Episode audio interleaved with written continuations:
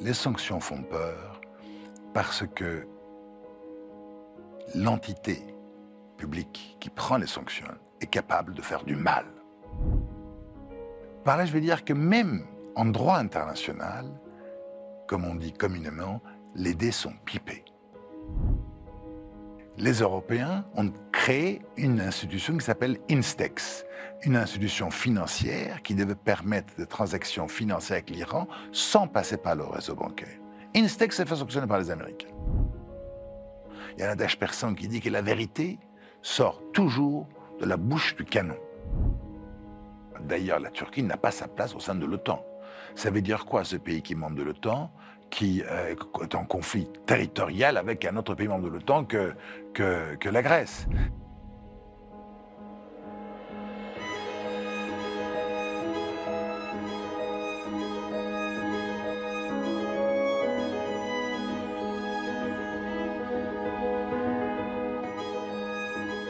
Maître Ardavan Amir Aslani, bonjour. Bonjour monsieur. Bienvenue dans Le Cercle, l'émission de discussion débat de la chaîne Risque Intel Média. On aborde les sujets en profondeur sur la géopolitique, la gestion des risques, le numérique, la cybersécurité et bien d'autres sujets. On est ravis de vous accueillir. Merci beaucoup. Merci à vous de m'avoir invité. C'est un plaisir. Tradition de cette émission, on revient rapidement sur votre parcours et la pertinence au regard du sujet que nous allons aborder aujourd'hui. Donc, euh, Maître Ardavan Amir Aslani, vous êtes né à Téhéran, euh, vous avez fait vos études en, France de droit. Après un doctorat euh, à la faculté euh, Paris-Sorbonne, vous avez prêté serment en 1994, ça fait bientôt 30 ans que vous exercez le droit en tant qu'avocat. Vous êtes associé du cabinet Ardavan Amir Aslani et Gérard Cohen depuis 1997 et vous êtes notamment reconnu particulièrement dans le Conseil aux États. Mais vous n'êtes pas que ça, vous êtes aussi un fin connaisseur, essayiste euh, et fin connaisseur des relations internationales et des relations d'affaires internationales. Vous avez écrit de nombreux ouvrages, dont le dernier, La Turquie, nouveau califat. Vous avez écrit aussi Le siècle des défis, mais également Iran, États-Unis, les amis de demain ou l'après Ahmadinejad, le Pakistan de l'empire des Moghols à la République islamique, islamique et bien d'autres. On mettra les liens en commentaire, euh, en description de la vidéo. Et aujourd'hui, avec vous, nous allons aborder les relations d'affaires internationales, la géopolitique et donc, par conséquent, bien évidemment, les sanctions internationales dont tout le monde parle aujourd'hui. Et pour commencer cet entretien, j'aimerais, comme il est tradition dans cette émission, commencer par les bases, quelque part. En droit international, euh, Maître Amir Aslani, qui peut imposer les sanctions? Est-ce que vous pouvez nous rappeler le, cadre général de qui peut et peut-être en pratique qui le fait euh, Comme vous le savez, les sanctions peuvent être principalement de deux ordres. Les sanctions étatiques, c'est tel État qui décide de sanctionner tel autre État, notamment par exemple les États-Unis qui sanctionnent l'Iran par exemple ou la Chine. Ça peut être également, en droit international public, les sanctions qui sont prononcées par des organisations internationales, comme l'ONU, comme l'Union européenne, qui peuvent et qui prennent des sanctions. Merci pour, euh, pour ce rappel. Et donc, on va en venir, je dirais, à la pratique. J'aimerais que vous nous fassiez un, rappel, un état des lieux euh, de la situation, je dirais, des, des principaux pays aujourd'hui connus pour être sous sanctions, donc notamment l'Iran, n'est-ce pas, avec euh, cette politique un peu vacillante des, États-Unis entre les différents gouvernements. Euh, la Chine euh, aussi, avec la, question de Taïwan, si vous pouvez nous éclairer là-dessus, et puis évidemment la Russie, dont tout le monde parle, et pourquoi pas d'autres États, si vous avez envie de, de les aborder. voilà. Il y a à peu près 60 pays dans le monde qui sont aujourd'hui sanctionnés, d'une manière ou d'une autre. Vous avez mentionné les cafards, si j'ose dire. L'Iran, pays sous sanction depuis 44 ans, depuis la révolution iranienne 79. La Russie, de manière continue, quasiment d'une manière ou d'une autre, depuis l'avènement de Poutine, et en particulier depuis le mois de février 2022, la question ukrainienne. Mais il y en a d'autres, comme par exemple euh, Cuba. On l'oublie, mais Cuba est sous sanction américaine depuis plus de six décennies. Il y a le Venezuela, Il y a eu l'Afrique du Sud pendant l'époque de l'apartheid. Et je pourrais continuer ainsi. Les sanctions peuvent toucher un pays dans son ensemble, peuvent toucher certaines activités sectorielles de tel pays, peuvent toucher certaines personnes physiques ou morales dans le pays en question. Donc leur application est assez vaste. C'est une technique, en fait, utilisée par, euh, en droit international public, souvent par les États, pour punir, et le mot n'est pas anodin, les pays qui ne sont pas sur la même longueur d'onde que le pays qui sanctionne. La question iranienne est un exemple typique en la matière. L'Amérique désapprouve de la révolution iranienne de 79, l'Amérique désapprouve de la présence et de l'influence iranienne au Moyen-Orient, l'Amérique sanctionne l'Iran sur la question nucléaire, sur la question pétrolière, sur la question de transport maritime, en matière de droit, bancaire et des assurances, etc., etc. En ce qui concerne la Russie, c'est d'autres types de sanctions. C'est des sanctions qui visent en fait à, à, punir un pays de par son comportement international, en l'occurrence l'invasion d'un autre État souverain. C'est le regard américain. Mais les sanctions sont devenues aujourd'hui un peu la tarte à la crème des enjeux de pouvoir à l'échelle internationale. C'est la démarche la plus facile, puisqu'il suffit soit d'un décret euh, de pouvoir exécutif, soit d'une décision en assemblée pour sanctionner. Ça n'entraîne aucun coût économique, si j'ose dire, dans la transposition de la punition ça entraîne des conséquences pour le pays qui est récipiendaire de la sanction, mais il n'y a pas de coût économique, si vous voulez, dans le processus décisionnel pour le pays qui sanctionne. Donc c'est une technique assez facile à déployer, c'est une technique euh, très fréquemment utilisée, et c'est une technique qui globalement ne marche pas. Si vous prenez l'exemple iranien, c'est un exemple assez typique parce que ça illustre euh, beaucoup de cas en la matière. L'Iran a sanctionné depuis 44 ans notamment pour la question nucléaire depuis une vingtaine d'années. Est-ce que ça a empêché l'accès de ce pays euh, aux sciences nucléaires? Non. Est-ce que ça a empêché euh, ce pays d'enrichir de l'uranium au-delà des seuils convenus? Non. Est-ce que ça a empêché ce pays de développer une puissance balistique? Non. Est-ce que ça a empêché ce pays de vendre son pétrole? Non. Est-ce que ça a empêché ce pays, si j'ose dire, de propager son influence dans la région? Non plus. Ce que par contre, euh, qui par contre éprouve réellement le poids des sanctions, ce n'est ni l'État, ni les gouvernants, c'est en particulier le peuple iranien qui est sanctionné indirectement parce que euh, l'économie est en ruine, parce que le pouvoir n'arrive pas à vendre comme il le voudrait ces ressources d'hydrocarbures et par la voie de conséquence, le pays souffre économiquement du fait d'un déficit au niveau des investissements étrangers, déficit dans sa balance commerciale étrangère, etc. En fait, les sanctions sanctionnent ceux pour le compte desquels on souhaite intervenir. On déclare euh, que l'on est devenu Zorro ou le Don Quichotte de Cervantes, mais derrière, on sanctionne justement, indirectement, ceux que l'on essaye de sauver. Donc c'est un régime globalement qui n'a jamais fonctionné. Le cas de Cuba est un autre exemple. Les sanctions visaient à mettre un terme au pouvoir castriste. Ça fait six décennies. Ça n'a rien changé, à part appauvrir le peuple cubain et pousser dans des limites de l'inacceptable la souffrance humaine. Euh, c'est intéressant ce que vous dites, mais alors je, je vais peut-être me faire l'avocat du diable, mais euh, d'aucuns pourraient vous rétorquer que, en faisant souffrir le peuple, on l'incite à renverser euh, les gouvernements a priori légitimes, selon ceux qui appliquent les sanctions. Euh, et donc, quelque part, on l'aiderait en, lui faisant du mal. Qu'est-ce que, vous pensez de ce point de vue-là? Monsieur le moi je pense qu'il convient d'avoir un regard rationnel sur la question et regarder l'histoire. Il n'y a pas un seul exemple où, par effet de ricochet, le peuple s'est révolté pour renverser le pouvoir sanctionné. Le cas cubain est un cas typique. Ça fait plus de six décennies, rien n'a changé. Le cas iranien est un autre exemple. Le cas iranien démontre le fait qu'un pays peut sous sanction depuis presque un demi-siècle et le pouvoir sanctionné continuait de demeurer en place. Le peuple ne s'est jamais révolté. Le peuple en général, souvent, de par la dépendance économique que cela engendre, est acculé au silence. Parce que quand vous êtes préoccupé à courir derrière un morceau de pain, vous n'avez pas le temps de faire la révolution. Par conséquent, ce que vous notez, en tant que fin connaisseur de l'histoire, hein, on le rappelle, c'est qu'au final, peut-être que les sanctions renforcent les pouvoirs autoritaires qui en sont victimes. Les pouvoirs sont renforcés, absolument renforcés, sont même dans beaucoup de cas dans l'attente d'une ingérence militaire étrangère, puisqu'à ce moment-là, ils pourraient crier à la patrie en danger, euh, faire appel au sentiment nationaliste et patriotique de la, population et s'enraciner encore davantage. Donc je suis de ceux, si vous voulez, qui, qui sont totalement et fondamentalement opposés au recours aux sanctions internationales qui, à mon sens, ont démontré à travers les exemples que je viens de citer leur inefficacité et, en fait, n'aboutissent qu'à proroger la souffrance des peuples dont on est censé venir en aide.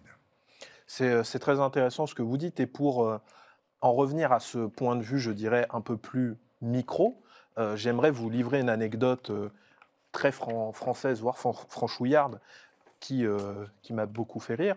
Euh, sur euh, le cas des sanctions imposées à la Russie. Donc, en 2014, euh, la Russie a un train de sanctions, en plus, enfin, on en imposera d'autres ultérieurement, mais anecdote de deux petits entrepreneurs, Philippe Nissen et Frédéric Piston d'Aubonne, qui ont eu l'idée pour pouvoir continuer de vendre du fromage en Russie, sur lequel la Russie avait mis des contre-sanctions, puisqu'on fait aussi des contre-sanctions, j'aimerais que vous nous disiez aussi ce que vous pensez de cette dynamique des contre-sanctions. Et donc, pour contourner cela, ils ont fait fabriquer sur place, en Russie, à côté de Moscou, euh, du Saint-Marcelin, du, Saint euh, du crottin, des bouchons, bref, du, fromage français, avec un goût euh, peut-être pas aussi français. Mais en tous les cas, ils l'ont fait pour contourner quelque part les sanctions. Donc, d'un point de vue micro, euh, dans cet environnement de, sanctions internationales, puisque vous l'avez rappelé, euh, au moins 60 pays sont sous sanctions, donc beaucoup de pays quand même, dont, euh, et qui comptent beaucoup d'êtres humains, n'est-ce pas? Mais on y reviendra. Comment font les acteurs économiques? Comment est-ce qu'ils réagissent en général Vous qui êtes un fin connaisseur des relations d'affaires, est-ce qu'ils se plient aux sanctions ou est-ce qu'ils trouvent des mécanismes juridiques, je dirais, malins pour, euh, pour les éviter, voire les, contourner. Concrètement, ça se passe comment dans le monde des affaires? Si vous voulez, il y a une expression américaine qui dit Might is right. Le pouvoir a toujours raison. Eh bien, en la matière, c'est le seul principe qu'il convient d'appréhender. Pendant la période de validité de l'accord nucléaire sur l'Iran, j'ai eu l'occasion d'intervenir pour la plupart des grands groupes du CAC 40.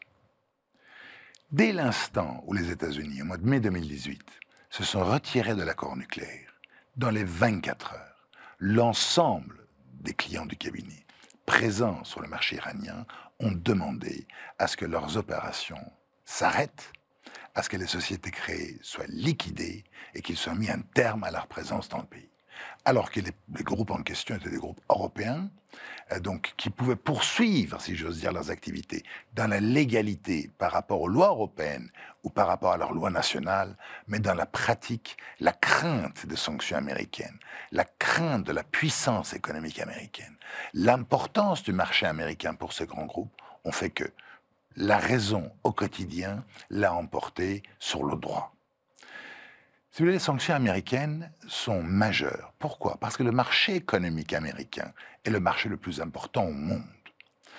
Quand vous prenez l'affaire de la BNP Paribas, euh, principal groupe bancaire européen, qui, pour avoir transporté, d'après les Américains, de manière illicite, quelques centaines de millions de dollars, et que euh, sur l'Iran et sur la Libye, et que cette banque se trouve être sanctionnée par les États-Unis à hauteur de 9,3 milliards de dollars, avec la menace de perdre sa licence bancaire, avec la menace de ne plus pouvoir transacter en dollars, donc de facto cesser l'activité bancaire euh, tout court, la banque n'hésite pas une seule seconde. Elle paye l'amende, elle se tait. Pareil pour les grands groupes qui étaient présents en Iran, en l'occurrence. Tous ont plié bagage parce que le choix était vite fait, la taille de l'économie américaine étant 80 fois plus important que la taille de l'économie américaine, un homme d'affaires, un groupe international n'hésite pas une seule seconde. Donc dans la pratique, si vous voulez, même si vous avez le droit pour vous, quand il s'agit d'être sanctionné par les États-Unis, le choix est vite fait. Alors effectivement, il y a des mesures de contre-sanction. l'État iranien en l'occurrence, ou les, Russes, ont sanctionné en retour des entités américaines ou les États-Unis. Mais dans la pratique, qu'est-ce que cela entraîne comme conséquence? Pas grand-chose. Parce que qui craint les sanctions iraniennes? Un pays qui est mis au banc de la communauté internationale, qui est ostracisé par le système financier international, qui n'a pas les dents pour mordre, si j'ose dire. Euh, sans qu'il y ait une volonté de condescendance chez moi. Euh, le Burkina Faso peut sanctionner les États-Unis. Mais quelles conséquences? Le Botswana peut sanctionner la Chine. Mais quelles conséquences? Aucune. Mais si c'est l'Amérique qui sanctionne, ça fait peur. Si c'est la Chine qui sanctionne, ça fait peur. Donc c'est une question d'importance économique, de la puissance qui sanctionne, et non pas le droit sur lequel on s'appuie. Euh, c'est particulièrement intéressant ce que vous venez de dire, parce que derrière les, sanctions, qui sont un outil euh, euh, juridique de, de contrainte, on va dire, il y a un discours, ces sanctions s'accompagnent d'un discours qui met beaucoup en avant ce qu'on appelle la communauté internationale, n'est-ce pas, et une forme d'intérêt général international. Mais dans ce que vous expliquez, je décèle qu'il y a en effet ce qui compte, ce CEUX, qui compte euh, dans l'imposition des sanctions, et les autres, quelque part. Et je note notamment que, alors qu'a priori, euh, une institution comme le Conseil de sécurité de l'ONU a des prérogatives pour imposer des sanctions, la plupart des sanctions qui, comptent pour le coup et que vous évoquez sont des sanctions imposées par des États, en, particulier les États-Unis, dans un cadre quasiment unilatéral, mais avec un discours euh, sur l'intérêt général. Donc euh, comment comprendre cette, euh, cette dichotomie, je dirais? Alors, je ne vais pas, si vous voulez, porter un jugement de valeur sur les organisations internationales comme l'ONU. Euh, je ne vais pas faire comme le général et qualifier l'ONU de, de, machin. Mais je dirais que les sanctions font peur parce que l'entité publique qui prend les sanctions est capable de faire du mal. Les Nations Unies, en ce moment, par exemple, ne cessent de menacer par des sanctions les parties belligérantes au Soudan.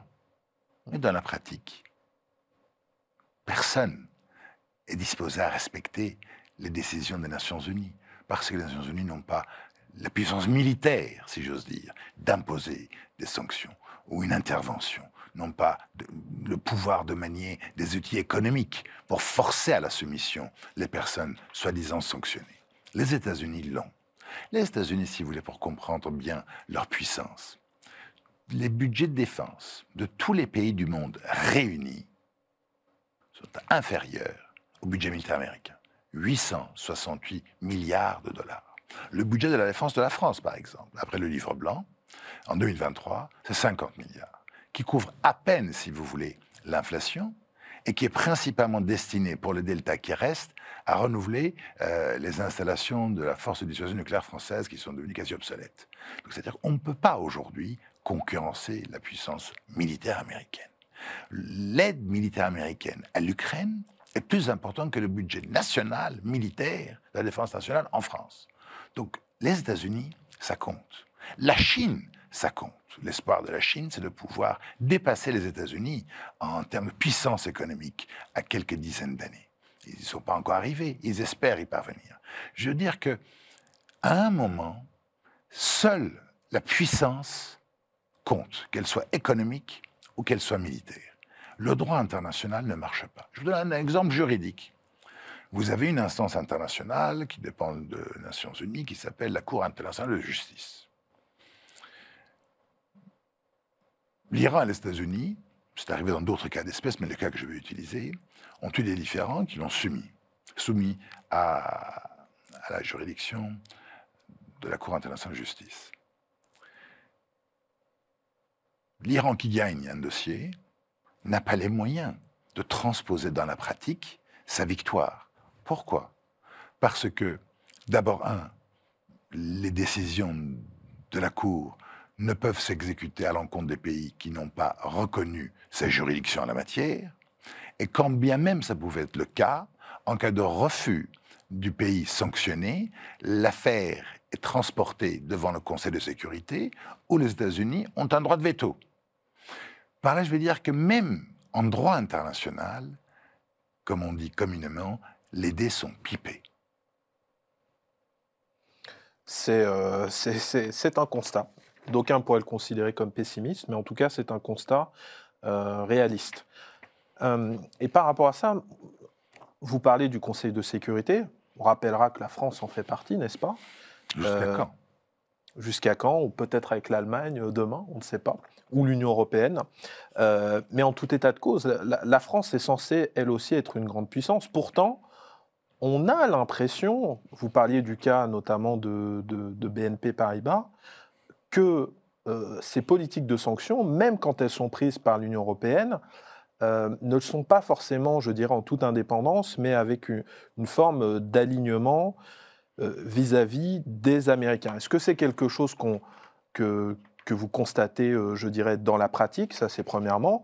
Et deuxièmement, j'aimerais que vous nous parliez un petit peu de cette notion qui n'est pas que lié aux sanctions, mais aussi d'extraterritorialité du droit américain et de comment le droit peut aussi servir d'outil de puissance. Et puis ensuite, je vous, demanderai de, euh, d'aborder comment est-ce que euh, la France et les pays de l'Union européenne euh, peuvent réagir.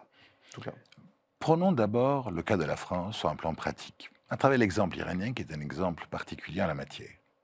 Comme je l'ai expliqué, le jour où l'Amérique s'est retirée de l'accord nucléaire, tous les grands groupes internationaux, en particulier européens, en particulier français, se sont retirés de l'Iran.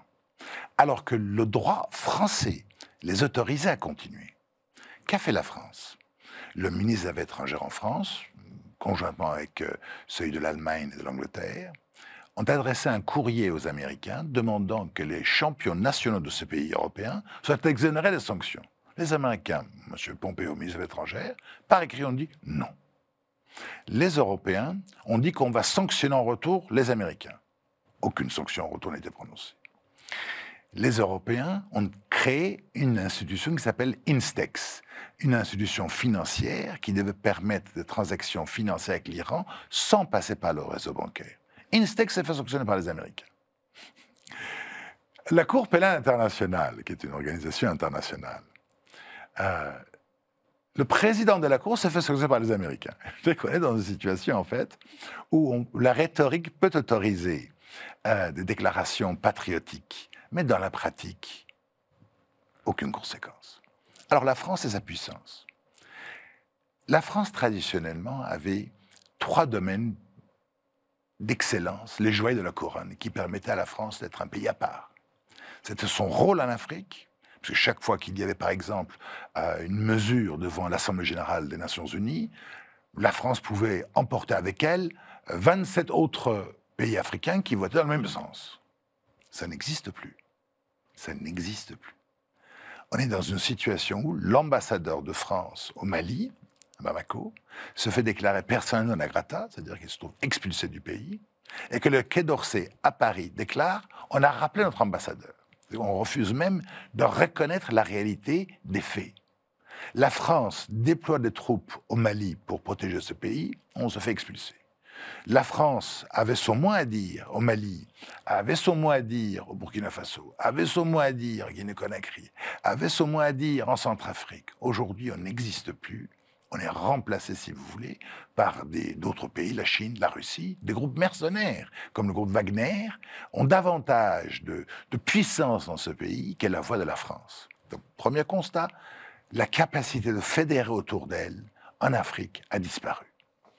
Deuxième constat, la puissance nucléaire française.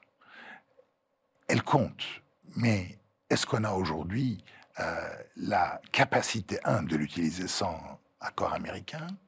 Techniquement, oui, dans la pratique, non. Et quand même on l'avait, est-ce qu'on oserait l'utiliser? Regardez la Russie et l'Ukraine engagées dans ce conflit abominable, avec des centaines de milliers de morts de deux côtés. La Russie est équipée de l'arme nucléaire, même de l'arme nucléaire tactique, donc avec une portée militaire relativement limitée. Elle n'ose pas l'utiliser. Donc est-ce que la, dissuasion nucléaire est encore une dissuasion? Troisième constat, euh, le siège permanent de la France au Conseil de sécurité. Aujourd'hui, ce siège est contesté. Contesté par l'Allemagne, contesté par l'Union européenne. Pourquoi la France? Le général de Gaulle avait négocié la puissance française et la présence française aux Nations Unies, mais la France d'aujourd'hui n'est pas la France du général. Et puis deuxièmement, si vous voulez, l'Europe aujourd'hui connaît un déclassement à l'échelle internationale. L'Europe aujourd'hui connaît un déclassement tout court. Qui fait peur aujourd'hui euh, aux Africains? Ce n'est pas la France, ce n'est pas l'Europe. Donc aujourd'hui, la capacité de se faire respecter a quitté le sol européen pour aller ailleurs, vers d'autres pays qui sont des empires renaissants, qui sont des empires qui sont convaincus de leur identité nationale et de leur destin. La Turquie est un exemple. La Turquie, de manière quotidienne, euh, envoie son aviation euh, heurter euh, les avions de la Grèce. Tous les deux membres de l'OTAN, la Grèce membre de l'Union européenne. Qu'a fait l'Europe? Rien. Euh, un bâtiment français, le Courbet, euh, dans le cadre d'une mission que l'OTAN lui a confiée de contrôler le trafic d'armes sur la Libye, essaye d'arraisonner un bâtiment.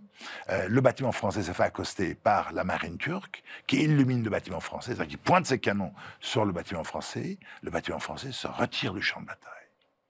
je pourrais citer des exemples par dizaines. La réalité, c'est que la volonté de se battre, la conviction du sens du destin, a quitté le territoire européen. Les Français en particulier ont oublié que pendant 14-18, bataille de la Somme, il y avait 50 000 morts jour. Aujourd'hui, même s'il y en a un mort, un mort c'est trop, mais quand même s'il y a un mort euh, qui nous revient d'Afrique, eh bien, c'est tellement insupportable que l'on ferme le pont Alexandre III, on rend les honneurs militaires aux invalides. C'est-à-dire que l'Europe n'est plus disposée à risquer des vies humaines pour son destin pour son identité nationale. Et on est aujourd'hui face à des pays qui sont tout à fait disposés à le faire et de manière absolue. La Turquie, euh, la renaissance de l'Empire ottoman d'hier, l'Iran, le renouveau de l'Empire perse, la Russie, le retour de l'Empire de Saint-Georges, la Chine, et je pourrais continuer. Face à ces puissances-là, l'Europe n'existe pas. C'est euh, un, bien triste tableau pour notre continent, en tout cas pour notre, notre système politique, on va dire, européen. Alors, la, question que j'ai envie de vous poser, vous qui êtes euh, fin connaisseur des, relations internationales et qui avez des interlocuteurs au niveau international, cette vision de l'Europe, quelque part, dévitalisée de son identité, de son, de son destin, qui n'a plus véritablement, euh, en tout cas, qui ne se conçoit pas un destin au niveau international, a priori, est-ce que c'est un point de vue qui est largement partagé au niveau international? Pourquoi je vous pose cette question? C'est parce que, à écouter, euh, je dirais, le, discours ambiant, euh, médiatique, on n'a pas cette impression. en tout cas, en France, on a encore l'impression d'être une sorte de phare pour l'humanité. Euh, mais est-ce que cette humanité euh, nous perçoit comme un phare ou est-ce que justement elle a cette vision qui malheureusement semble s'appuyer sur des, constatations factuelles, euh, donc cette vision dévitalisée de l'Europe? Que, que, pense le monde de nous, vos interlocuteurs? Qu'est-ce qu'ils vous en disent? Vous savez, la France, avec les États-Unis, est l'un des deux pays au monde qui a un message universel. La Révolution française, la Déclaration des droits de l'homme, sa civilisation, sa culture, sa littérature. La France a un message universel. Mais, comme vous le savez, ce qui compte dans les relations internationales, comme d'ailleurs dans les relations humaines, ce n'est pas la réalité, c'est la perception. Parce qu'on n'existe que dans le regard d'autrui. On est français parce qu'on n'est pas allemand, on n'est pas italien. Eh bien, quand le monde regarde la France, le monde n'est pas impressionné ni par l'économie française, ni par la puissance militaire de la France. Un exemple.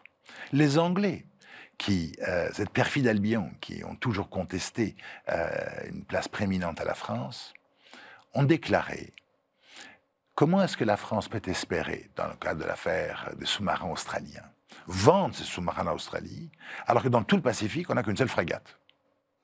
L'Amérique en a six porte-avions nucléaires, avec tout ce que cela engendre, comme sous-marins qui accompagnent, comme destroyers, etc. Et la France qui tous les jours fait l'objet de contestations. Euh, là, on va avoir un nouveau référendum en Nouvelle-Calédonie sur l'indépendance euh, de cette île. Euh, il va y avoir la même chose, si vous voulez, au niveau de Papeete, de Tahiti. Donc la question est, est-ce que la France pourra continuer à maintenir, si j'ose dire, son rayonnement international alors qu'on n'est même pas capable aujourd'hui d'assurer notre intégrité territoriale? Et si on perd la Nouvelle-Calédonie, si on perd, si vous voulez, euh, nos îles dans le monde, cela signifie quoi? Ça signifie que la France cessera d'être le deuxième pays au monde en termes de surface maritime dans la zone d'exploitation exclusive en mer. On cesse d'exister. Et puis, si vous voulez, quand vous avez le président turc Erdogan qui insulte ouvertement le président français, est-ce que vous croyez que c'est un signe de respect que l'on a pour la France? Or, pour, vous imaginer ce qu'une seule seconde, que qui que ce soit dans le monde insulte ou aurait pu insulter le général de Gaulle? Inenvisageable. C'est ça, en fait, euh, cette perte de crédibilité, de respect de la France à l'échelle internationale. Quand la France se fait expulser de son domaine naturel d'influence, l'Afrique subsaharienne occidentale, l'Afrique du Nord, cela signifie que la France d'aujourd'hui n'est pas la France d'hier. Regardez le cas de l'Algérie pays le plus important d'Afrique, par sa taille, pays avec lequel la France a une relation historique majeure. Je ne pense pas qu'il y ait une date de, visite de retour pour le président algérien en France, après la visite du président Macron. Le Maroc aujourd'hui euh, n'a pas encore désigné son ambassadeur. Les relations sont très froides. Euh, où est la France en Libye d'aujourd'hui? La France qui, avec l'Angleterre, était un des deux pays les plus impliqués dans le renversement du pouvoir Kadhafi. Sans parler du Soudan, Égypte, passons. Aujourd'hui, si vous voulez, on vit sur nos gloires passées sans se donner ni l'ambition, ni les moyens d'un changement. Militairement, c'est pareil. J'ai un ami qui, qui, euh, est éditorialiste euh, dans l'opinion, Jean-Dominique Merchet pour ne pas le citer, qui a écrit un article dans l'opinion qui disait que dans une guerre comme celle que connaît la Russie avec l'Ukraine, l'armée française ne pourrait contenir, tenir que 80 km. C'est un spécialiste qui le dit. Vous voulez, et que l'armée française aujourd'hui est sous-équipée. On donne quelques canons César, eh bien c'est 25% de l'effectif de l'armée française. On est sous-équipé, sous-armé, sans avoir les ressources financières nécessaires, d'avoir les moyens proclamés.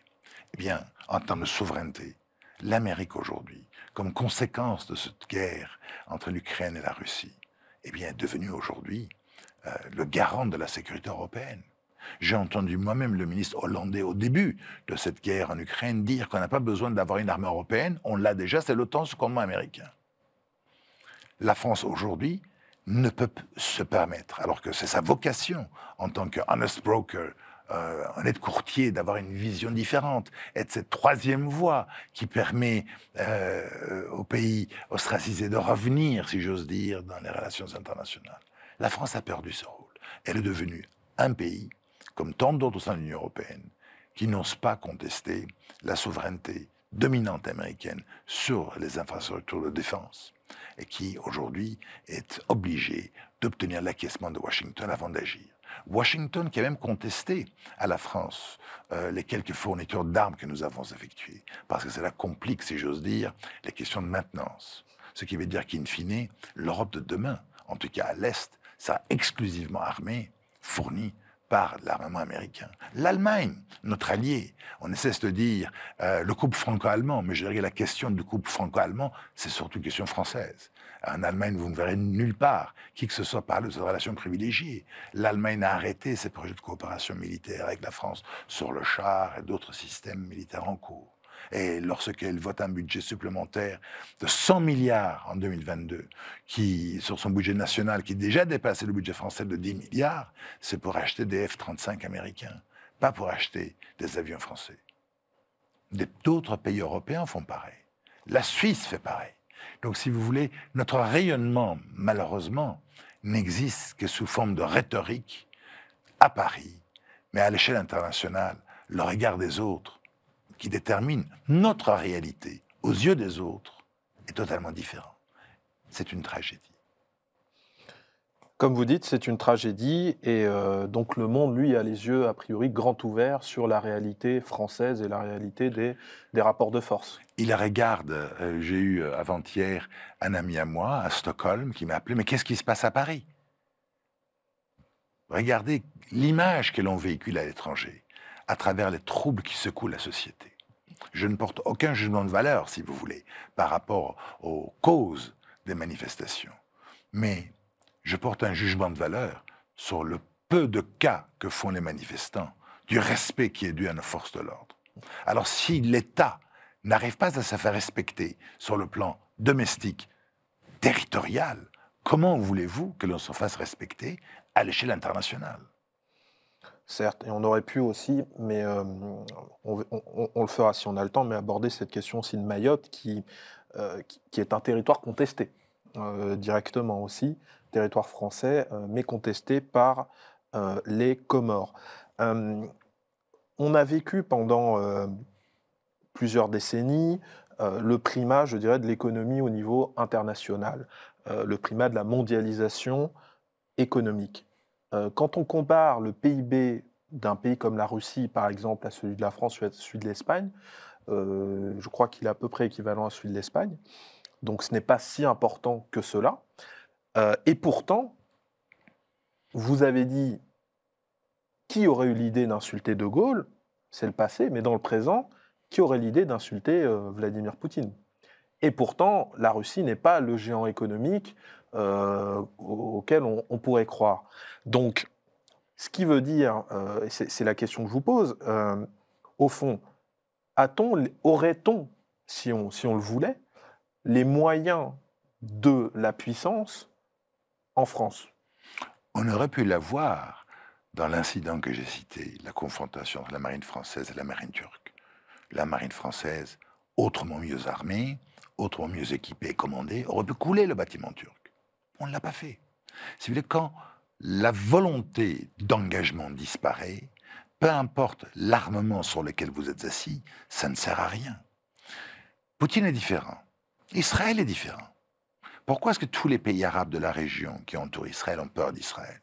Parce qu'Israël, dans sa politique de défense, suit la stratégie de Moshe Dayan, ce, grand général israélien d'il y a quelques décennies, euh, victorieux sur plusieurs champs de bataille. Il a dit il faut qu'Israël soit regardé comme un chien galeux pour que les gens aient peur, ne serait-ce d'envisager de mener la guerre à l'encontre de ce pays. L'Amérique, c'est pareil. C'est la disproportionnalité, si vous voulez, qui permet, euh, qui contraint l'autre respect. Regardez Israël. Il y a trois euh, partisans de, du Hamas qui passent de l'autre côté, qui commettent quelques exactions. En face, il y a l'aviation israélienne qui décolle, qui, euh, tue 2500 personnes. C'est ce qui s'est passé, dernière guerre de Gaza. Donc, face à un tel déséquilibre, eh bien, Israël est craint.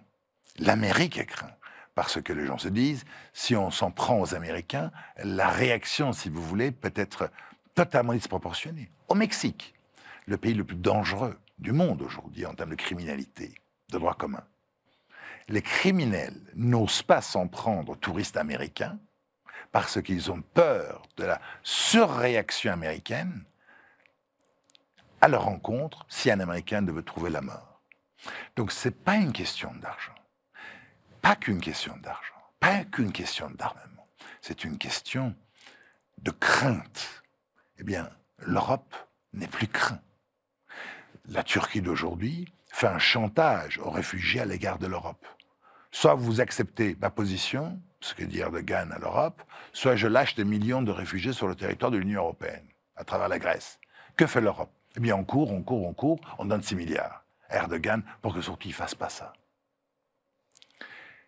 La Turquie aujourd'hui procède à des forages en eau territoriale de la zone exclusive en mer de la, Grèce. Que fait l'Europe? Rien. Demain, et je pense qu'il y aura un deuxième conflit, un deuxième foyer de guerre en Europe, avec le Kosovo et la Serbie. Euh, est-ce que l'Europe sera capable d'intervenir? Déjà, dernière guerre du Kosovo, on n'a pas été capable, sur notre propre continent, d'assurer la paix. On a dû faire appel aux Américains. Que va-t-on pouvoir faire cette fois-ci avec une guerre qui est déjà engagée sur le sol européen entre la Russie et l'Ukraine?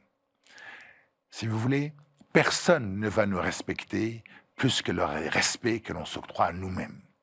Alors si nos institutions aujourd'hui sont si faibles, si nos forces de l'ordre sont prises pour cible par les manifestants, c'est la crainte de l'autorité de l'État n'existe plus sur le plan domestique, eh bien, ça existera encore moins à l'échelle internationale.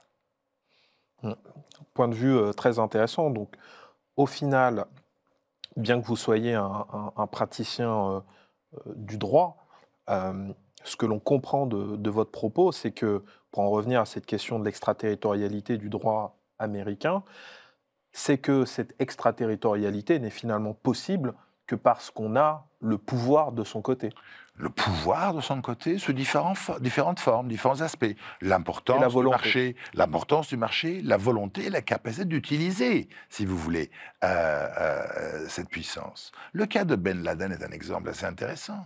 Les États-Unis sont allés, sans informer les autorités du Pakistan, euh, sur le territoire du Pakistan, avec leurs troupes, avec leurs commandos, à quelques centaines de mètres d'une base militaire pakistanaise. Ils ont arrêté Ben Laden, ils l'ont amené à bord, ils l'ont tué, ils l'ont jeté à la mer. Qui a dit quoi que ce soit? Qu'a fait le Pakistan? Rien. Parce que le Pakistan ne peut rien faire. Dépendance économique, d'aide militaire et autres américaines, euh, incapacité de rivaliser avec la puissance militaire américaine, et je pourrais en citer d'autres exemples. Ce pas les exemples qui manquent. La phrase qu'il faut garder, veux dire, sur cette question-là, c'est might, le pouvoir, Israël a toujours raison. Il y a un adage persan qui dit que la vérité sort toujours de la bouche du canon. Très intéressant. Mais alors, euh, n'est-il pas euh, quelque part euh, paradoxal d'avoir vu l'Union européenne, qui est selon beaucoup d'observateurs un nain géopolitique, d'avoir vu cette Union européenne imposer des sanctions à la Russie mhm. Comment décrypter ce Est-ce que c'est un, un acte de volonté, un acte de pouvoir ou du suivisme? Oui, je dirais que c'est du suivisme. Parce qu'il y a eu beaucoup de résistance au début. L'Allemagne n'était pas partant pour cette guerre parce qu'elle ne voyait pas l'intérêt d'une guerre qui allait quadrupler le prix de l'énergie industrielle sur le territoire européen, qui allait augmenter euh, le, prix du blé à l'échelle internationale de 30 à 50 qui allait réduire l'Europe un vassal des États-Unis d'un point de vue militaire, qui allait anéantir l'espoir de la souveraineté militaire européenne ne voyait pas l'intérêt de la chose, mais sous la pression américaine est allé. Regardez sur la question des, chars léopards fabriqués par l'Allemagne.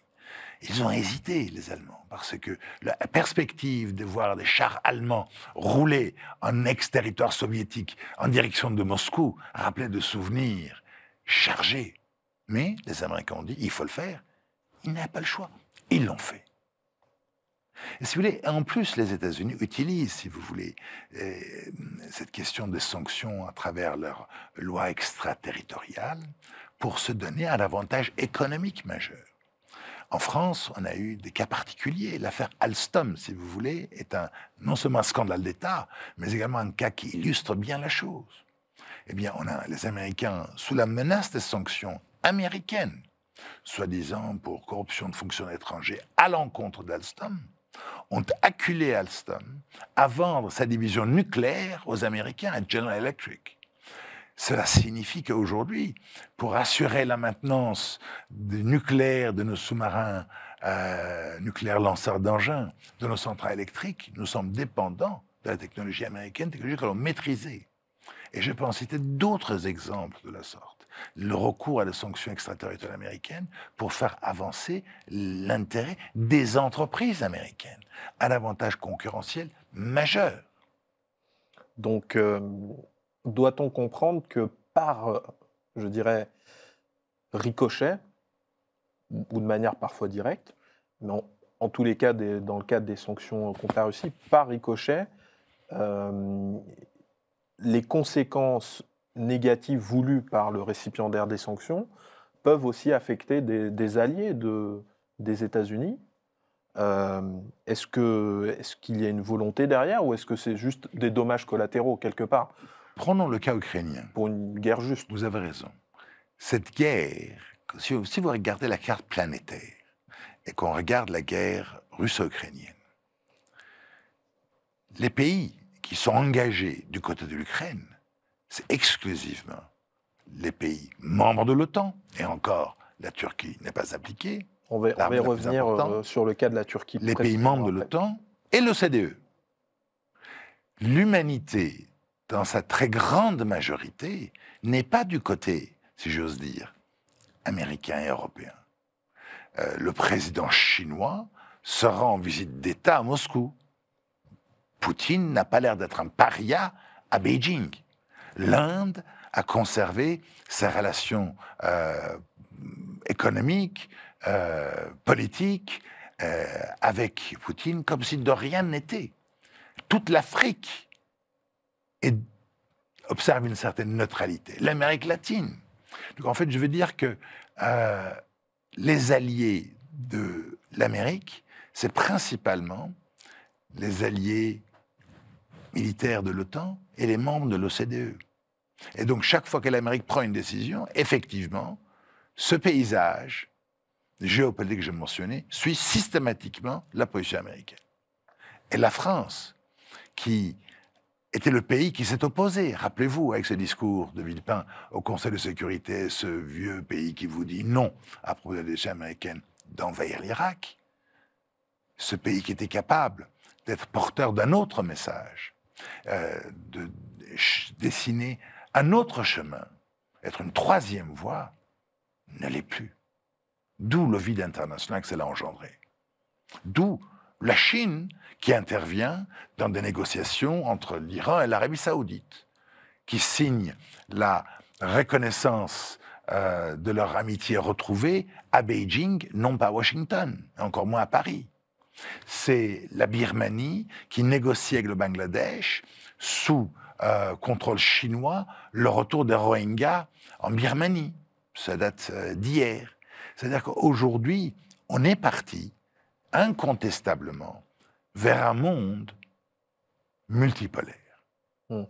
C'est ce sur quoi justement j'aimerais vous, vous, faire réagir euh, sur une image qui est la suivante, euh, qui est donc euh, cette image de, des chefs d'État des, des BRICS, le 22 juin 2022, sommet durant lequel le président russe, donc Vladimir Poutine, a appelé les BRICS à coopérer face, je cite, aux actions égoïstes des pays occidentaux euh, sur fond de sanctions sans précédent, n'est-ce pas? On, vous, vous l'évoquiez tout à l'heure, contre Moscou. Donc là, on a quand même une grande part, la majeure partie, je dirais même, de, l'humanité à l'écran. Euh, qu'est-ce, que, cela vous inspire pour approfondir votre, votre réflexion? Si vous voulez, euh, cela m'inspire une chose en particulier c'est la volonté de tous ces pays que vous venez de mentionner de contester l'hégémonie américaine. L'hégémonie américaine qui passe d'abord avant tout par le dollar. Si vous voulez, les États-Unis considèrent que qui que ce soit qui utilise le dollar comme moyen de paiement est soumis au droit américain. C'est-à-dire que vous pouvez être payé en dollars, euh, la monnaie étant fongible, des, des euros convertis en dollars, euh, entre une société X euh, en Asie et une société Y en Afrique, eh bien, si le dollar a été utilisé, l'Amérique a son mot à dire. En matière énergétique, l'Amérique a son mot à dire parce que les transactions d'hydrocarbures doivent impérativement se faire en dollars.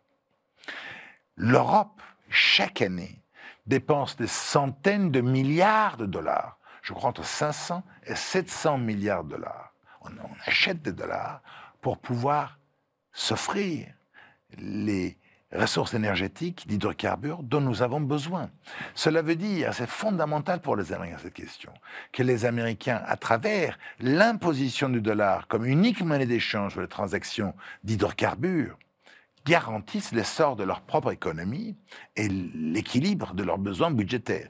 Pourquoi? Parce que cela signifie qu'il y aura tout le temps systématiquement une demande pour le dollar. Et l'Amérique pourra continuer à imprimer des billets de banque qui, dans l'absolu, peuvent ne rien valoir, parce qu'il y aura toujours des acheteurs en face, parce que ces acheteurs seront acculés à acheter des dollars pour payer leur essence. C'est pour ça que les BRICS représentent un danger quasi existentiel pour les États-Unis. Et on a bien vu ce qui arrive à des pays qui contestent l'hégémonie américaine en matière du dollar, eh bien, ces pays-là connaissent des troubles. Le Shah d'Iran, Saddam Hussein, Kadhafi, et aujourd'hui les autres. Tous ces gens-là ont été renversés et leur pays dans la situation désastreuse que l'on connaît aujourd'hui. L'Amérique ne peut laisser faire. Parce que c'est ça ce qui permet aux États-Unis de répondre à, à ces besoins budgétaires. Chaque année, ils impriment des, milliards de dollars euh, qu'ils vendent sur les marchés internationaux.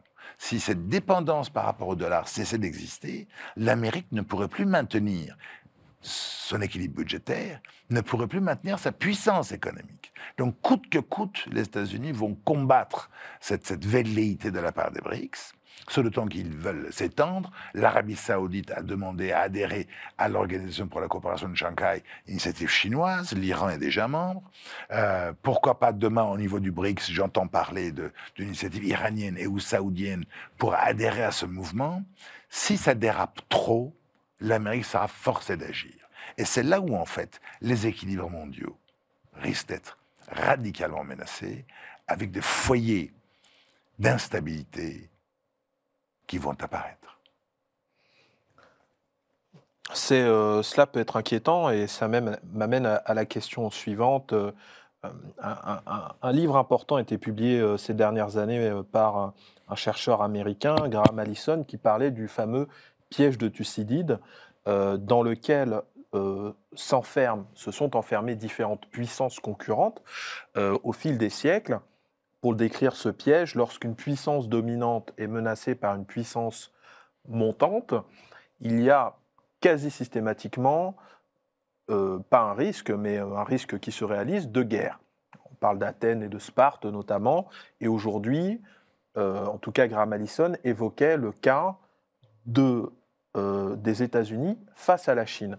Mais quand on voit cette image, on constate que, a priori, la Chine n'est pas seule. Donc, si demain il devait y avoir cette contestation existentielle que, vous avez nommée, qui est existentielle euh, du, modèle américain, où se passerait la conflagration? Hmm. Parce que les prédictions parlent de la Chine, mais euh, si l'Inde s'engage dedans, si le Brésil s'engage dedans, si la Russie, que, que risque-t-il de se passer? Aujourd'hui, aucun des pays que je vois à l'écran, l'Inde, le Brésil, l'Afrique du Sud, va soutenir la Chine dans le cadre d'une confrontation militaire avec les États-Unis. Parce qu'ils sont tous, les uns les autres, et indépendamment des uns des autres, des alliés américains. Et aucun ne va risquer sa survie économique, la stabilité de son pays, pour soutenir tel autre face aux États-Unis. Alors que l'Europe sera obligée de se mettre euh, derrière, euh, en rang organisé, les États-Unis en cas de conflit, ces pays-là ne vont pas le faire. L'Inde aujourd'hui, par exemple, qui était le principal client de la Russie d'hier en matière d'achat d'armement, est aujourd'hui totalement dépendant des États-Unis. L'armement indien est américain aujourd'hui le principal marché à l'export de l'Inde, c'est les États-Unis, comme d'ailleurs c'est le cas de la Chine.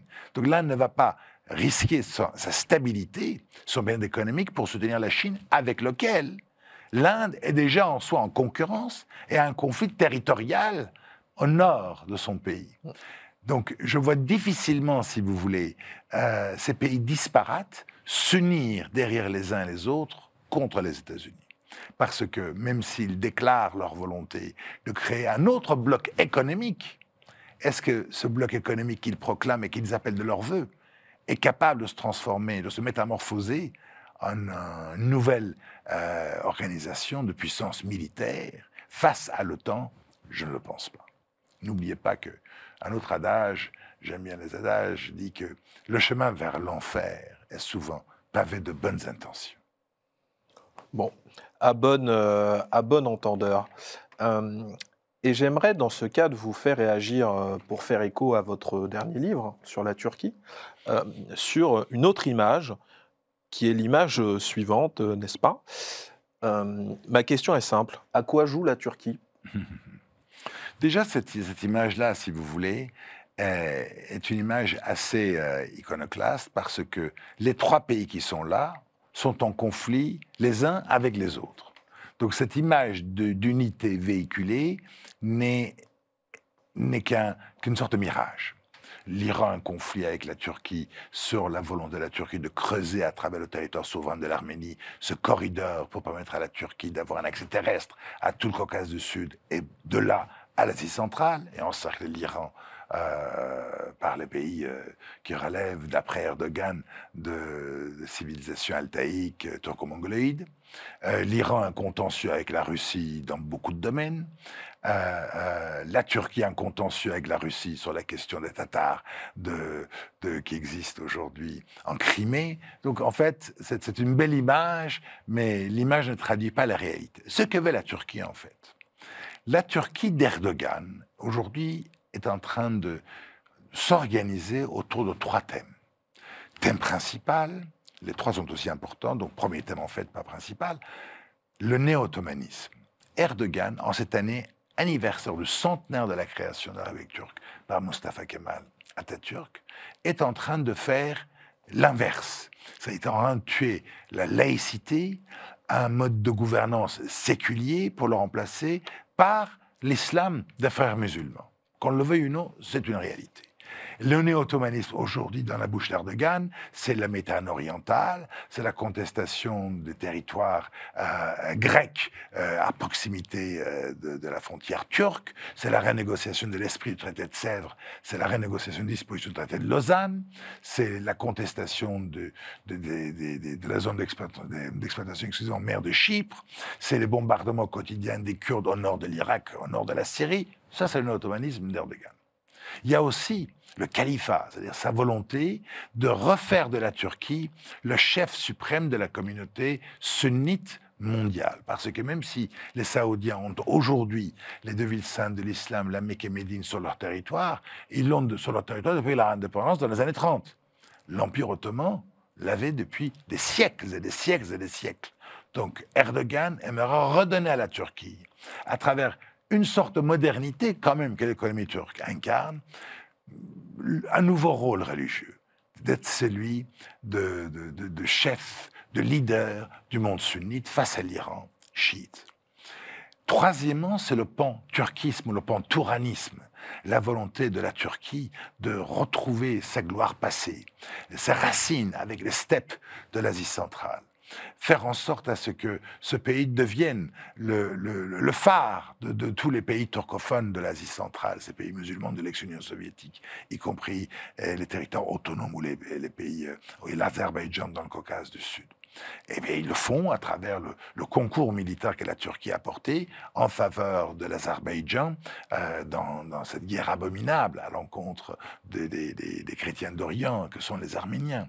Euh, euh, c'est sa volonté, si vous voulez, de concurrencer l'Iran, qui a son propre mot à dire en termes civilisationnels, en termes linguistiques, en termes culturels en Asie centrale dans le Caucase. donc, donc aujourd'hui, Erdogan aimerait couper avec la démarche initié par, par Atatürk, cette démarche vers un mode de vie séculier et un regard vers l'Europe, pour le remplacer par un, par un, retour vers la gloire retrouvée du passé et un regard vers l'Est, vers l'Orient. Et alors, c'est euh, particulièrement cocasse et je pense qu'on a du, euh, du mal à comprendre ce, jeu-là, puisque euh, ce, retour, cette volonté de puissance turque, comment peut-elle s'accommoder d'une appartenance à l'OTAN, comme, comme la France, n'est-ce pas euh, Et, et euh, je dirais d'un d'un alignement euh, avec, avec les États-Unis. Comment, comment faire cette synthèse étonnante? On ne peut pas. On peut pas. Votre question est très pertinente. On ne peut pas. D'ailleurs, la Turquie n'a pas sa place au sein de l'OTAN. Ça veut dire quoi, ce pays qui est membre de l'OTAN, qui est en conflit territorial avec un autre pays membre de l'OTAN que, que, la Grèce. Ça veut dire quoi ce pays membre, euh, soi-disant, du, du, continent européen, faute d'être membre de l'Union européenne, chose qui n'arrivera pas de sitôt, alors qu'ils euh, sont en conflit, si vous voulez, avec, euh, avec Chypre. comment peut-on, si vous voulez, considérer que, la Turquie est membre de l'OTAN, alors que euh, sur la base d'Ingerlik, qui est la principale base de l'OTAN en Turquie, ils refusent l'accès aux avions américains pour faire des missions au-dessus de l'Irak, où ils installent des S-400, le, le système de défense antiaérienne russe qu'il a acheté, à côté des F-16 américains qui, qui sont stationnés sur place. Comment peut-on aujourd'hui euh, aspirer à être dans l'OTAN quand demain, s'il y a un conflit entre la Serbie et le Kosovo, la Turquie voudra sûrement déployer des troupes en faveur du Kosovo? Moi, je pense que si Erdogan est élu, on le saura dans exactement dix jours qu'on est aujourd'hui, la Turquie, à brève échéance, va quitter l'OTAN. Et alors, ma, question euh, qui. euh, Peut-être que je vais vous, vous taquiner avec cette question, mais est-ce que quelque part, est-ce qu'Erdogan n'est pas en train de mener une politique gaulliste? Euh, le gaullisme, si vous voulez, avait effectivement comme principe cette voie médiane, la voie de l'indépendance française, coûte que coûte par rapport aux superpuissances mondiales. Mais en filigrane, il y avait le bien-être des Français.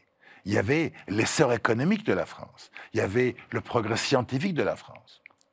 Erdogan, pour l'instant, ce n'est que la rhétorique de la gloire passée retrouvée, qui n'est même pas retrouvée d'ailleurs. Puisque l'économie turque aujourd'hui est en ruine, un taux d'inflation qui, au bas mot, d'après eh, la Banque centrale turque, est à 80%, d'après les experts, à 150%. Les is- investissements internationaux dont la Turquie est fortement dépendante réduit un peu de chagrin.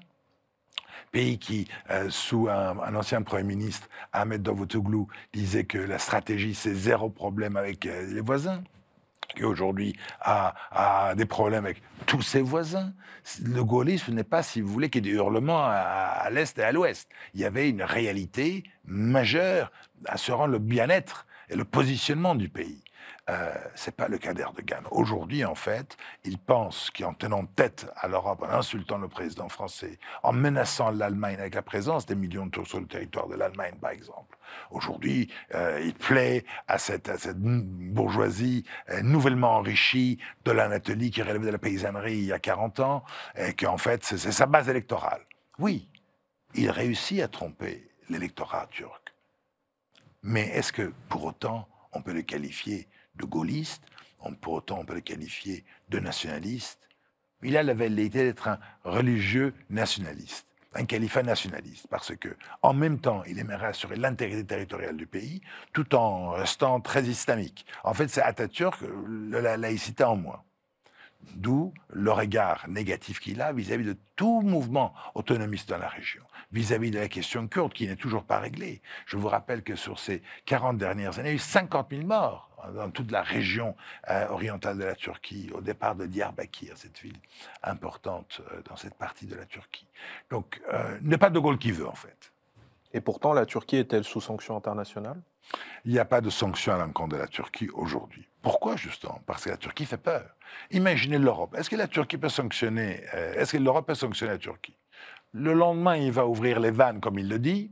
Sur l'Europe, on aura des millions de réfugiés sur le territoire européen. Est-ce que les institutions démocratiques républicaines des pays européens pourront se maintenir face à une nouvelle vague majeure de plusieurs millions d'étrangers qui arrivent, des Irakiens, des Syriens, des Pakistanais, des Afghans? Je ne le pense pas. Je ne le pense pas. Il va, il va envahir la Grèce. Il l'a dit. Il a dit un jour grec, attention, un jour vous allez vous réveiller et nous, on aura débarqué la veille.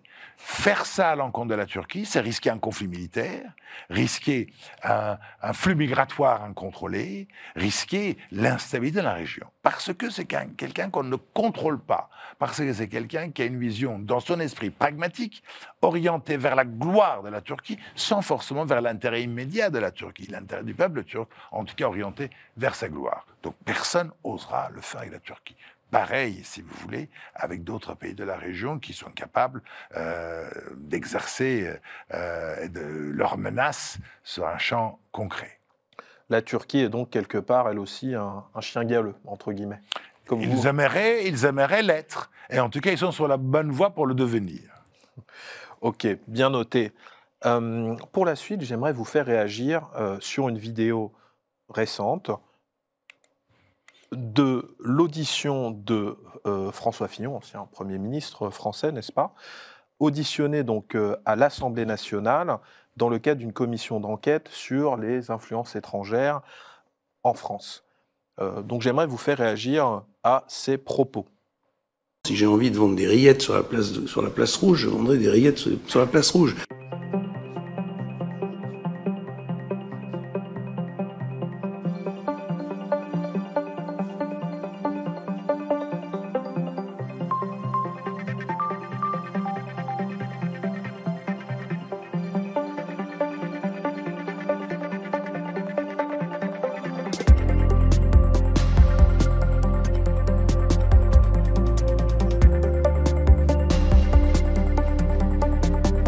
Qui suis allé en Russie pour développer mes activités professionnelles en Russie avant la déclaration de la guerre.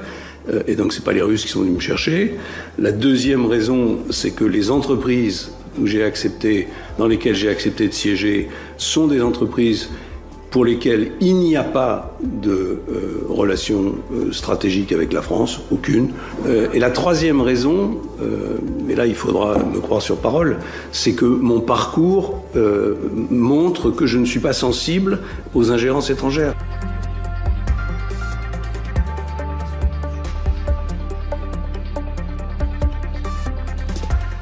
je tiens d'ailleurs à préciser que cette carrière professionnelle ne regarde que moi je n'ai de compte à rendre à personne sur la manière dont je la conduis, euh, dans le respect naturellement des lois de la République et des intérêts euh, et des règlements euh, européens. Je suis une personne privée depuis 2017. À partir du moment où j'ai quitté la vie publique, je veux le rappeler, je veux dire, je suis une personne privée et je mène ma carrière professionnelle comme je l'entends. Si j'ai envie de vendre des rillettes sur la place, sur la place rouge, je vendrai des rillettes sur la place rouge.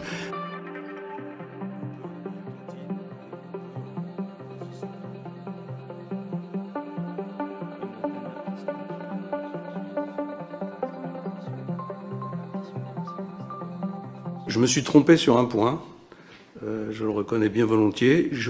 J'étais convaincu que euh, euh, le président Poutine ne passerait pas à l'acte. Quand on réfléchit à cette décision d'envahir l'Ukraine, elle est terrible. Elle est terrible pour tout le monde, mais elle est d'abord terrible pour la Russie. Et donc c'est une erreur, c'est une faute qui a été commise par la Russie qui va avoir des conséquences à très long terme pour elle, pour l'Ukraine, pour l'Europe.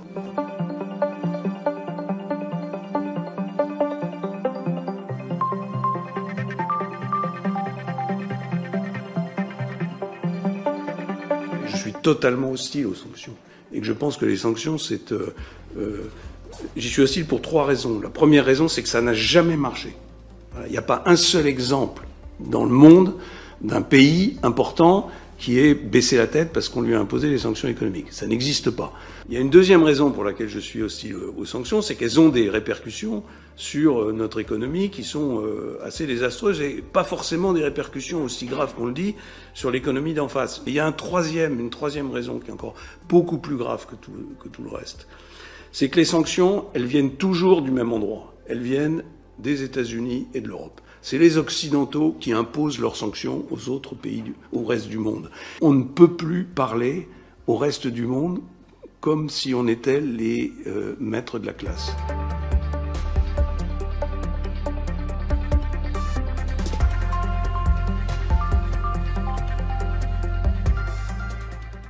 Bon, ça fait référence à différents éléments que nous, venons d'évoquer. Euh, là où c'est intéressant, c'est que cela vient d'un ancien acteur politique de premier plan. Il a, fait, il a quand même failli être président. Euh, il a failli être président. Euh, quelle réaction par rapport à ça, tant du point de vue du contenu que de la provenance euh, de, de ce message? Est-ce qu'il y a dans, dans, les élites françaises, je dirais, une conscience que quelque part la France doit peut-être rechercher un rôle différent au niveau international? Je ne peux en tout cas que constater euh, une réalité, c'est que je semble être sur la même longueur d'onde que l'ancien Premier ministre, puisqu'il a, il a, ses déclarations sont en tout point conformes à ce que je viens de dire, et ça encore je crois. Est-ce que les élites en France sont conscientes de la chose? Je pense que oui. Euh, est-ce que les élites vont poursuivre? Je pense que non. Il y a aujourd'hui une coupure, une rupture entre les élites et le peuple français. Et euh, ces élites-là, aujourd'hui, euh, sont euh, davantage intéressés par le conformisme par rapport à la pensée majoritaire au sein de l'Union européenne, en ligne avec les États-Unis, qu'avec une tradition gaulliste de notre pays. Donc je crains, si vous voulez, que ce n'est pas demain la veille qu'on verra un bouleversement chez nos gouvernants sur leur regard sur la puissance exagérée des États-Unis dans le domaine des sanctions. Parce qu'effectivement, c'est d'abord les États-Unis qui prennent des sanctions. L'Europe ne fait que suivre. Écoutez, euh, ces, discussions sont passionnantes et on pourrait euh, continuer euh, pendant des heures. Malheureusement, c'est passé d'un claquement de doigts, mais nous arrivons à la fin de cet entretien. Et donc, euh, j'ai une dernière question pour vous qui euh, relève, je dirais, de, la tradition dans cette émission, qui est une question euh, qui vous est adressée par l'intervenant de la précédente émission, qui ne savait pas qui vous étiez, et qui, ma foi, peut être liée au sujet, mais ça, je vous laisse, je vous laisse faire votre cuisine là-dessus, peut être liée au sujet actuel. sa question est la suivante elle est assez large. C'est sur Internet, le numérique donc, hein, qui, est aussi un vecteur de puissance, on, en a, on aurait pu en parler. Euh, donc Internet, est-ce que cet avènement euh, d'Internet au regard de, l'histoire euh, mondiale, vous qui avez un regard sur le long terme, était une bonne ou une mauvaise chose selon vous? Comme chaque chose, ça dépend de quel point de vue on regarde la question. À mon sens, l'Internet peut être une excellente chose, et c'est une excellente chose en ce qui concerne la propagation et l'accès au savoir. C'est une chose extraordinaire. En même temps, est-ce que c'est un outil qui contribue à l'intelligence, à la culture des usagers? Je ne le pense pas forcément. J'ai appris l'autre jour que euh, les jeunes en France passent en moyenne une heure et demie sur TikTok à regarder des images dépourvues d'intérêt, passent toutes les 30 secondes pendant une heure et demie de leur temps. Sachant que le temps, c'est la vie, on peut conseiller l'Internet peut être un danger aussi. Mais c'est comme les armes. Les armes, c'est pas les armes qui tuent, c'est les hommes qui manipulent les armes. Ça dépend de l'usage que l'on fait de cet instrument qui peut être extraordinaire aussi bien que néfaste. Bon, merci pour cette euh, belle réponse, euh, Maître Ardavan Amir Aslani. Et j'ai envie de dire, c'est à votre tour de poser une question au prochain intervenant. Vous ne savez pas qui il est, mais je ne doute pas qu'il trouvera votre question pertinente. Donc, euh, quelle question aimeriez-vous lui poser? Alors, je ne sais pas qui c'est et je ne sais pas dans quel domaine d'activité. C'est le jeu. mais il y a un fil rouge, donc. Très bien. Alors, permettez-moi une seconde de réflexion. Euh, est-ce qu'il y a un besoin de France dans les relations internationales? Oui ou non? Et si oui, pourquoi? Ah bon, Voilà une belle question qui fait écho à tout ce qu'on vient de se dire. Merci beaucoup, maître euh, Ardavan Amir Aslani, pour, euh, pour vos lumières, votre regard sur l'actualité, le passé, le futur. C'était véritablement passionnant. Merci euh, au public de nous avoir suivis. Si vous aimez ce contenu, n'hésitez pas à nous soutenir en euh, likant, en aimant cette vidéo et en vous abonnant à notre chaîne. Et je vous remercie. Merci de m'avoir invité. Et je vous dis à tous à bientôt dans le cercle, émission débat de Risque Intel Média.